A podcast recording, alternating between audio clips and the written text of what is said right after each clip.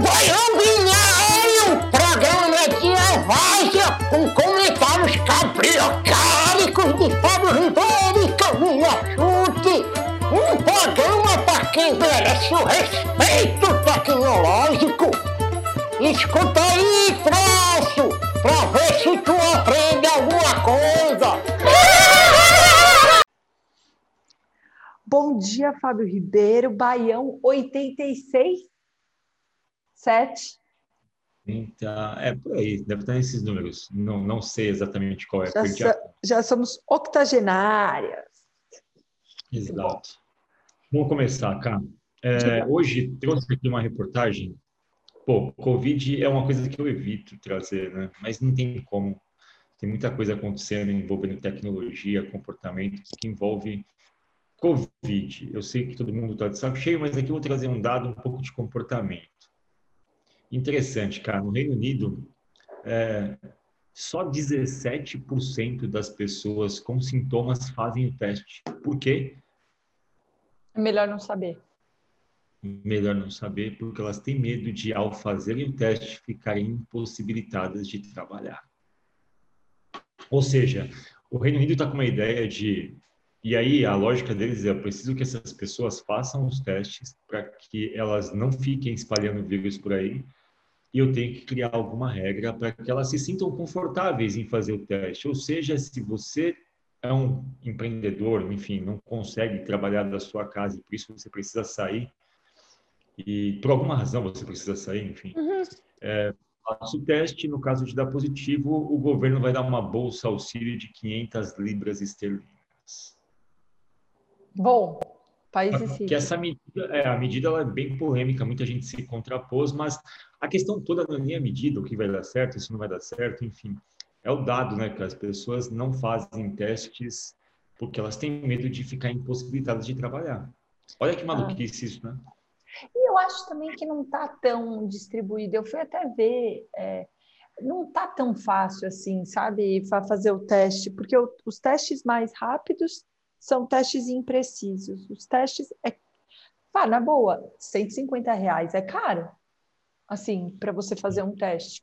Então, eu também acho que tem um lance, não sei quanto é que está lá no, no Reino Unido, mas não é um negócio tão banal, assim, eu nunca, nunca, eu fiz o teste só por produtoras, então não tive que nunca pagar, mas os meus pais pegaram Covid recentemente, né, e minha mãe queria fazer o teste de novo para ver se já acabou tal, cara, cento e cinquenta reais, é, não é um absurdo, não é impossível, mas acho que tem também um lance do quão caro é e o quão disposto você está de ir no lugar, de pagar. São muitas coisas. Se você está com sintoma brando, você não vai fazer, sabe? Eu tenho, tenho essa sensação. Que não é a bolsa também, só isso, né? O, a, imagino que grande parte dessas pessoas sejam pessoas que trabalham por si próprias, né? Que tenham rendas vinculadas aos seus próprios esforços, assim. E, mas tem caso também de pessoas de empresas, né? Eu, eu soube que teve uma corrida em São Paulo... Em São Paulo, não foi só em São Paulo, enfim, meio que por baixo dos panos, assim, de você contratar babás que já tivessem contraído o coronavírus. Você viu isso? Uh-uh. De dar preferência Mas... para aquelas que já tivessem contraído o coronavírus, porque, em tese, elas seriam mais, enfim, menos... Então, mas... Exporiam então, menos a família. Só que diz que o lance é que você ainda é transmissor, né? Que é esse o lance que estão estudando da vacina. Exato. Você não pega, o seu sintoma é brando, mas não, tem, não é que você não transmite. Então, eu, eu não sei o que eu falei para os meus pais. Eu pensei, ah, mas também agora, se a gente se veio levar corona, vocês já estão imunizados, né? É, não é bem assim, sabe? Tipo... É... Tá, ninguém sabe muita coisa. Ontem eu estava lendo sobre isso e, e parece que, apesar de imunizado, você não vai correr tanto risco, né? Você não vai possivelmente desenvolver sistema, é, é, sintomas graves, mas é, com alguma chance você transmite ainda, tá? Então, exato. Polêmico. E não desenvolve sistemas também, viu, cara? Não é só sintoma, não, você está certo. Sistema, é, também não. Mas eu gosto dessas notícias aqui, tirando um pouco a questão da doença e tal, eu gosto do experimento social, sabe? Total. Da, você, coloca, você coloca um incentivo e percebe como as pessoas reagem. Enfim, é algo para a gente acompanhar como experimento de psicologia comportamental. Está cheio disso no mundo dos negócios. Você tenta estimular um público a um determinado comportamento fazendo uma arquitetura de escolha, né? Sim. E nesse caso, especificamente, essa arquitetura de escolha envolve dinheiro. Geralmente, as arquiteturas de escolha não envolvem dinheiro especificamente, elas envolvem você manipular o ambiente de forma que a engrenagem ela seja é, propulsora de um novo comportamento. Eu não coloco nenhum elemento financeiro. Nesse uhum. caso, é uma arquitetura de escolha que envolve grana. É um processo que me interessa saber os resultados no futuro. Acompanhe. Para negócios é importante entender como a gente cria esses incentivos, tá? E dezessete por cento é muito baixo, né, Fá? Se a gente for parar para pensar, por exemplo, que é, se dos que têm sintoma, dezessete por cento vão, pro, vão, vão fazer os exames, uhum. né, praticamente o número que a gente tem é o número da galera que está hospitalizada, que está com sintoma grave. Então, a figura é muito pior do que está, né? O resto está espalhando. dezessete é o normal, né? dezessete é mal, ruim. Do mal. Tem um, um merchan. Isso aqui saiu como merchan, tá? É... No, na, na The Atlantic, saiu lá, sponsored, né? Esse aqui é um post patrocinado. Tá, bom, não tem relação nenhuma com a A T and T, uh, e a gente também não, mas enfim. Nova, nova gestão, Joe Biden, e aí as empresas começam a fazer algumas associações oportunistas, né? Como hum. se não precisasse fazer nada disso na época do Trump, eu não tivesse oportunidade, mas enfim, vamos só analisar a coisa em si, sem muita verborragia política. Mas o lance é que a A T and T aproveitou a mudança de governo para dizer o seguinte, e óbvio, né? Telecomunicação e tal. Mas todo é mundo se ofereceu, de... né, Fá? É que a, é. a gente é oportunista, né? A Amazon se é. ofereceu para fazer a logística, é. e A T and T, tipo, menos, né, galera? Porra. Boa, vamos assim, gente, vamos lá. Ofereceu naquelas, tipo... Basicamente, eu estou fazendo um bid de uma proposta minha, aceita aí, vamos é. trabalhar junto, mas paga também, tá? E legal, a, a premissa inicial é aquela que a gente trabalha muito perto aqui na, na Somas, né, na Mastertech. Tem uma, um vácuo, uma lacuna gigantesca no mundo inteiro de conectividade, né? Então, uhum. muitas crianças deixam de ser assistidas, é, tanto em ensino remoto, quanto qualquer coisa que envolva digitalização, ensino de tecnologia, ensino qualquer, por conta de ausência de banda larga, conexão, computador, coisa do tipo. A A T and T atirou aqui na, na questão do K doze, do kindergarten a doze anos, das crianças de zero a doze anos, e ela entende que pre- precisa resolver esse gap, e ela propõe para o governo uma estratégia para resolver esse gap de conectividade, e ela uhum. apresenta aqui dois mil e vinte e um como uma oportunidade de finalmente resolver esse problema. problema. Ela identifica quatro pontos e ela coloca aqui. A primeira, vou ficar só na primeira, que eu acho que é um ponto que você pode falar bem. É, você que estuda e tem conduzido algumas pesquisas nesse campo. Identificar onde não tem disponibilidade de banda é, com precisão, assim, né? No final do artigo, cara, é, é muito capcioso, assim, né? Mas olha... É, vamos criar uma política que incorpore esses mecanismos e, obviamente, quando você transforma algo disso como política, política é algo obrigatório, obrigatório tem que comprar, compra de mim e tal, legal, tá tudo bem, é assim que se faz política, é assim que se faz lobby, mas não gosto de você colocar isso de um jeito onde uma pessoa comum não consiga identificar. Gente, eu tô fazendo um lobby, pra, é, é pro bem, é legal, é ótimo, mas vai me beneficiar, é um... tá tudo bem, ah. deixa claro. A T and T tem lá seus... interesses. Mas, cara, vamos ficar na parte da, da questão de conectividade, desse ponto um aqui. Fala um pouco da tua experiência nas Somas com coisas parecidas aqui no Brasil. É, nas Somas a gente tem olhado muito para a conectividade, né, Fá? E uma das coisas mais difíceis, porque hoje é assim, o governo federal tem uma verba dedicada para que cada uma das escolas do Brasil inteiro possa adquirir conexão. Ele decide se ele vai comprar da empresa X Y Z, se ele vai colocar fibra, se ele vai colocar rádio, ele decide, né? Porque aqui no Brasil a gente tem escolas, desde escolas indígenas até escolas é, adotadas pelo Google, escolas públicas, né? E uma das maiores dificuldades que hoje a gente tem tá, é mapear se esse dinheiro, um, está sendo usado para conectividade, dois, se essa conectividade é suficiente. Porque se eu viro e penso como um gestor escolar de uma escola X, ah, eu preciso de conectividade para os meus professores, esse dinheiro pode estar sendo usado somente para a conectividade de meia dúzia de computadores para que os professores usem, e não para fins pedagógicos. Então, o segundo problema é entender se essa conectividade está funcionando e como que ela está impactando na educação das crianças, entende? Então, eu, eu concordo com esse primeiro ponto da A T e T, de conseguir mapear onde é que a parada está ruim, né? No nosso caso, já tem uma verba, né? Um pouco diferente da política dos Estados Unidos, mas já existe uma verba alocada, mas será que ela está sendo utilizada para isso? E se ela está, qual é o impacto pedagógico, né, que isso vai trazer? Será que eu estou só conectando o computador da coordenação?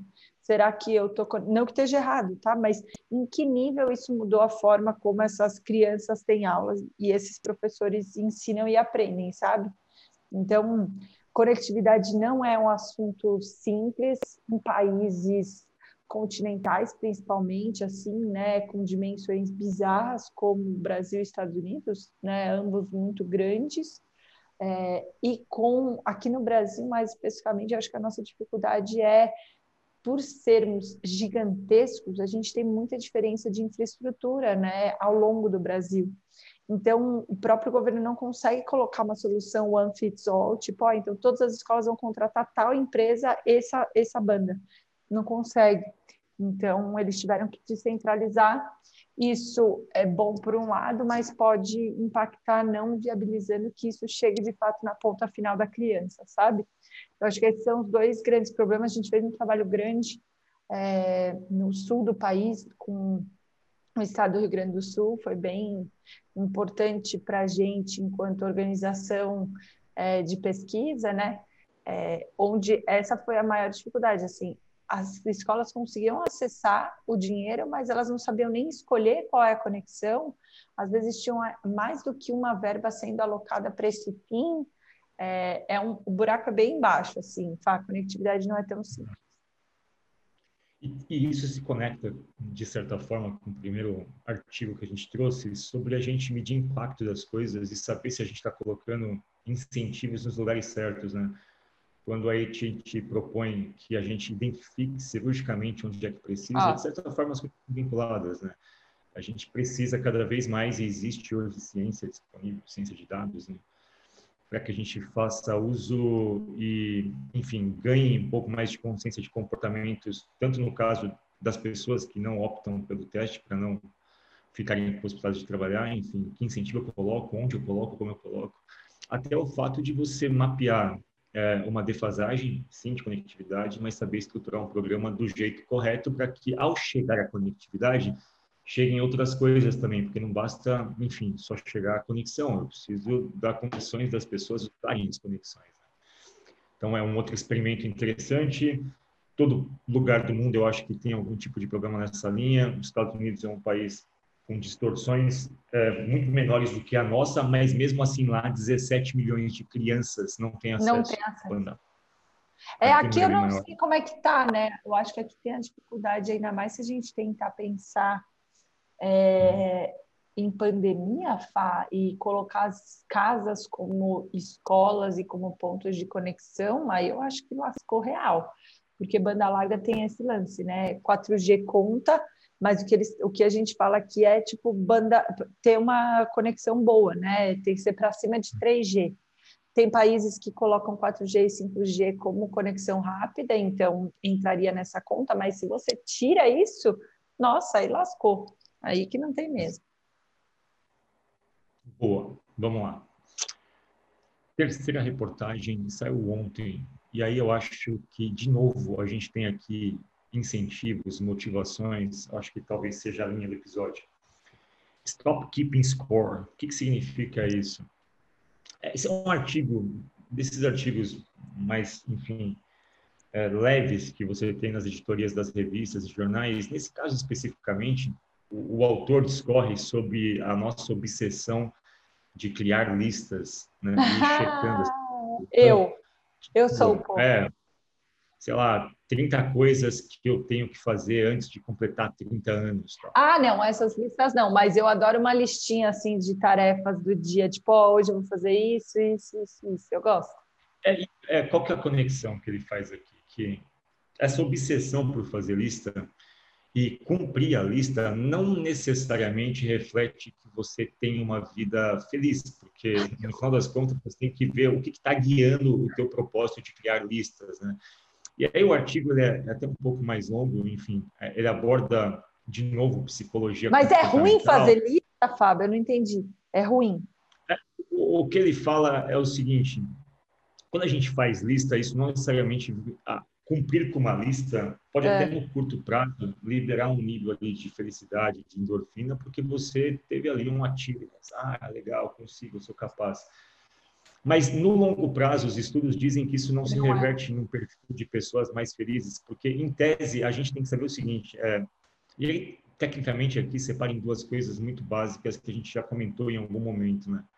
Sobre as coisas que a gente faz, tem basicamente dois tipos de interferências, né? Motivações, né? A intrínseca, aquilo que eu faço porque eu gosto, faço porque eu amo, e a extrínseca, aquilo que eu faço porque alguém Mandaram. gosta, porque a sociedade pede para que eu me incorpore ali na, na vida social. Uhum. E deu, tem, tem um exemplo bem interessante que fizeram com crianças em algum momento, eu acho que ele está aqui, que as crianças gostavam de fazer certa coisa.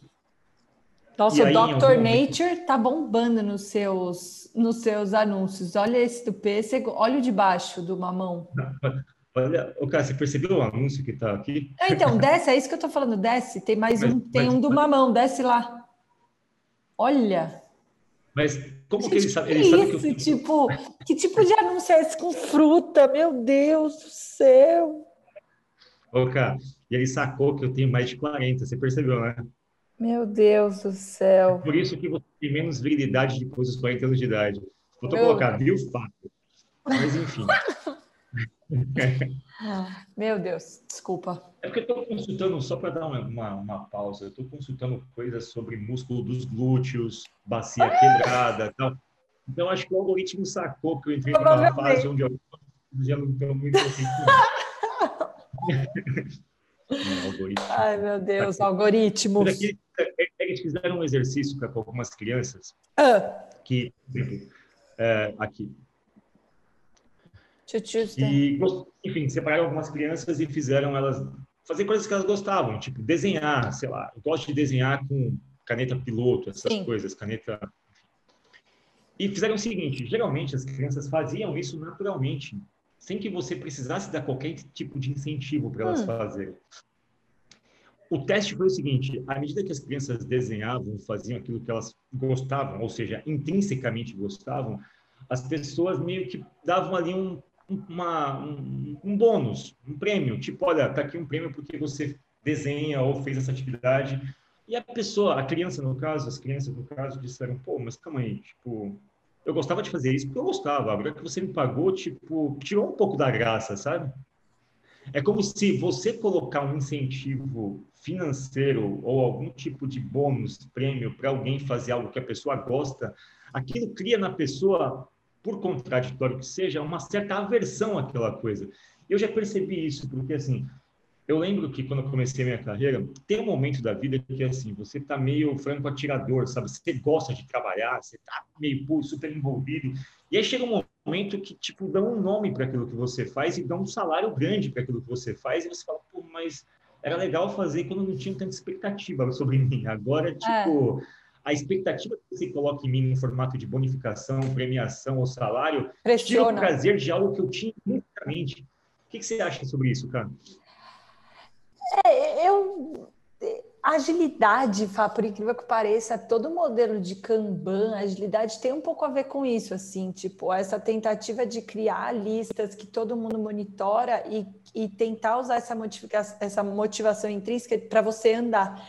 Tanto que Kanban tem estudos e mais estudos sobre o, a descarga hormonal que você tem quando você move um post-it, alguma coisa para o feito, assim, tipo, uhum. o, o lance de você ter que andar até a sua tarefa, você ter que mexer nela fisicamente. Eles falam que, inclusive, isso muda a forma como você se relaciona com aquela tarefa. Eu, especificamente, eu gosto de pensar é, na base do dia, mas eu não sou uma pessoa muito boa de listas de longo prazo, assim, tipo, sei lá, ai, Camila, o que, que, você, o que, que você ainda precisa fazer antes dos trinta? Tipo, eu não sou uma pessoa de longo prazo. O que eu acho que talvez me ajude a não me frustrar tanto, assim, sabe? Porque a maioria das coisas que eu faço tem a ver com motivação intrínseca. Você também, né? Acho que todo empreendedor tem um pouco isso, assim. Tipo, as nossas motivações, elas não são tanto extrínsecas, né? Elas são um pouco mais, tipo, filosóficas, um pouco mais nossas, assim, meu filho. Eu vou dar um exemplo. Se, eu adoro fazer o Baião, assim. Para quem não sabe, para fazer um episódio do Baião, é... a gente escolhe três, quatro notícias, mas eu tenho que ver umas vinte, vinte e cinco para chegar em algumas que não sejam, enfim, redundantes com o que vocês estão vendo por aí, que traga algum tipo de coisa nova, um pouco de frescor, que quebre um pouco da sequência de redes sociais, coisas do tipo. Mas eu gosto de fazer isso, intrinsecamente eu amo fazer isso. Se em algum momento isso se converter em algo onde alguém quer que eu faça por algum outro Talvez... tipo de métrica, talvez eu perca o meu tesão. Eu lembro que eu vi um episódio de Billions. Billions é uma série que está, acho que na sua, sei lá, quarta ou quinta temporada. Ela começou muito bem, enfim, ela aborda meio que a dinâmica do mercado financeiro nos Estados Unidos, dentro de uma, de uma agência. Hum.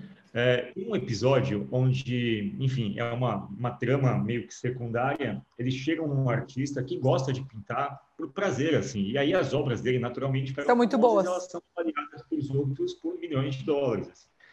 Em algum momento, a pessoa contrata o artista para pintar um quadro para ela, oferecendo uma grana que ela nunca ganharia na vida. Hum. E ele fala, é, eu, eu não consigo. consigo pintar assim.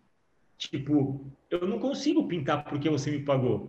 Eu não consigo pintar sob demanda. Então, eu sei que a vida real não é tão fácil assim. Ah. A gente só não pode, não pode só ter motivações intrínsecas e fazer só Sim. o que a gente gosta. A questão aqui do artigo, do que a gente está falando, é o quanto que a gente norteia projetos, é, enfim, de vida e profissionais por motivações extrínsecas, porque elas, às vezes, são coisas que, de alguma forma, a gente faz para outros ou faz porque alguém gosta, mas não necessariamente aquilo reflete a melhor solução possível, a melhor execução de qualidade e até de produto mesmo, assim, né? A necessidade que a gente tem hoje de agradar o cliente, colocar o cliente no centro, ela é ótima, é óbvio que é bonito e é legal isso, mas não no nível de você deixar o cliente imbecil, deixar o cliente um idiota, que não consegue mais ler. Ah, não vou mais ah. produzir textos. A gente estava tendo essa discussão. A gente tem um grupo de WhatsApp que a gente é, coloca lá diariamente reflexões sobre o mundo dos negócios. Teve um dia que eu me peguei pensando, mas, pô, esse texto as pessoas não vão ler porque é muito grande. Eu falei, desculpa, com todo respeito. Se você não quiser ler, não leia. Mas, assim, eu comecei a pensar. Eu estou modelando a minha cabeça de um jeito que não é legal. Porque Pelo não externo, é que o texto né? é longo, é poderia ser mais curto. Não, é longo porque é uma reflexão intrincada, tem vários pontos, ele precisa ser longo de certa forma. E eu fiquei pensando o quanto eu, em algum momento, fraquejei e falei, pô, vou parar de escrever textos longos, vou ser mais raso no processo, porque eu estava me baseando nas pessoas que estavam no grupo e na volúpia delas de saírem do grupo à medida que os textos eram longos. Então, é um pouco de preocupação disso, assim, a gente começa a fazer cheques na vida. Só que em dado momento eu estou meio que no efeito manada e estou fazendo minha vida de forma que os post-its sejam basicamente motivações criadas pelo meio que não refletem o que eu sou. Exato. E aí chega na minha idade, com quarenta anos, eu não sei o que eu sou ainda. Tipo, o que, que eu sou? O que, que eu gosto? Eu não sei, eu sempre fiz o que você gostava. Vocês gostavam, entendeu? É eu acho que essa é uma reflexão bem interessante. Super, e eu acho que todos os artigos, os três artigos, têm a ver com motivações, né, Fai? Como você lida com elas. Ah. Né, cara, qual a minha motivação de fazer um teste? Mano, nenhuma. Tô com sintomas brandos. Mano, vou ser egoísta, é isso aí. É, como é que eu consigo olhar para é, intrínseco e extrínseco nesse caso? Não sei. A, acho que a motivação intrínseca é, mano, eu tô sem, eu tô sem sintoma. E a extrínseca seria, eu vou proteger minha família, né? Não sei se daria para diferenciar assim. A A T e T, qual a motivação intrínseca e extrínseca dessa parada? Né? Acho que esse episódio é sobre motivações, Fábio Ribeiro. Exato. E só para encerrar, tem um último artigo que amarra com esse. Assim que começa o ano, né? Começam aqui sobre uma onda de novos aplicativos. Isso saiu na, na Vox. É uma, é uma coluna, uma seção que chama The Goods by Vox. E tem um mercado crescente de aplicativos que prometem é, te ajudar a controlar seus hábitos. Então, assim, a gente estava falando de listas lá. Ah, motivação. Agora, pô, surge um monte. Eu, particularmente, acho isso uma grande baboseira. Esses aplicativos que fazem você controlar seus hábitos. É, eu acho um pouco da infantilização do adulto, embora eu compreenda que alguns são muito úteis para determinadas, enfim, é, nichos e pessoas. Mas eu acho que isso cria na gente... Eu, eu gosto do conceito de gamificação, não sou contra, mas eu acho um pouco infantil a gente ficar baseando nossa vida nesse... Assim, pô, se uma rotina precisa de algo que a controle ao ponto de exercer força e motivação sobre mim, talvez você não goste de fazer aquilo. Ah, você tem que te lembrar que todos os dias que você tem que pegar planta, você não tem que ser jardineiro. Mas é que a gente não faz coisas que, só coisas que a gente gosta, tipo... Não, concordo. Por exemplo, eu reguei as plantas do escritório na terça, hoje tem que regar de novo. Se alguém não me lembrar, é, tipo, eu amo regar as plantas. Não Sim, sei, claro. Sabe? Não, claro, eu acho que é a minha opinião. Tá? Eu acho... Dependendo da parada, dá para aceitar, sim, eu acho. Sim, a minha opinião só é que eu acho que a gente começa a fazer um monte de coisa que a gente não gosta, mas como tipo, tem a, o benefício da completude, o aplicativo te gamifica isso, a gente é levado a, a certos comportamentos. Enfim, opinião pessoal, e eu acho que a minha opinião ela é muito... Está muito fora da moda, assim, as pessoas gostam disso. Eu acho uma baboseira, se você gosta, coloca aí nos comentários por que, que não é uma baboseira é isso. Aplicativo de controle de hábito. E aí, de novo, o aplicativo. Ah, o nosso tema de hoje aqui do Baião foi motivação extrínseca ou intrínseca. Hum, foi isso, né, cara? Gostei, é isso. Os apps são, in... são extrínsecos, né? Seria alguém de fora, mas foi você que pôs no app, né? Vamos ter que decidir aí o que é esse. Ele é extrínseco, ele é extrínseco à medida que ele tem componentes de yeah, socialização, é. de comparação. Mas ele pode nascer de uma coisa que eu gosto de fazer e só queira isso. controlar. Isso. Não, não tem uma separação. Perfeito, é Fábio Ribeiro. Boa, boa. boa edição de Baião. Gostei. Motivações, início de ano. Vamos lá, pessoal, é. fazer teste, se motivar, não cair nos lobbies. E analisar, é isso, né? Fábio Ribeiro. Bom dia. Até mais.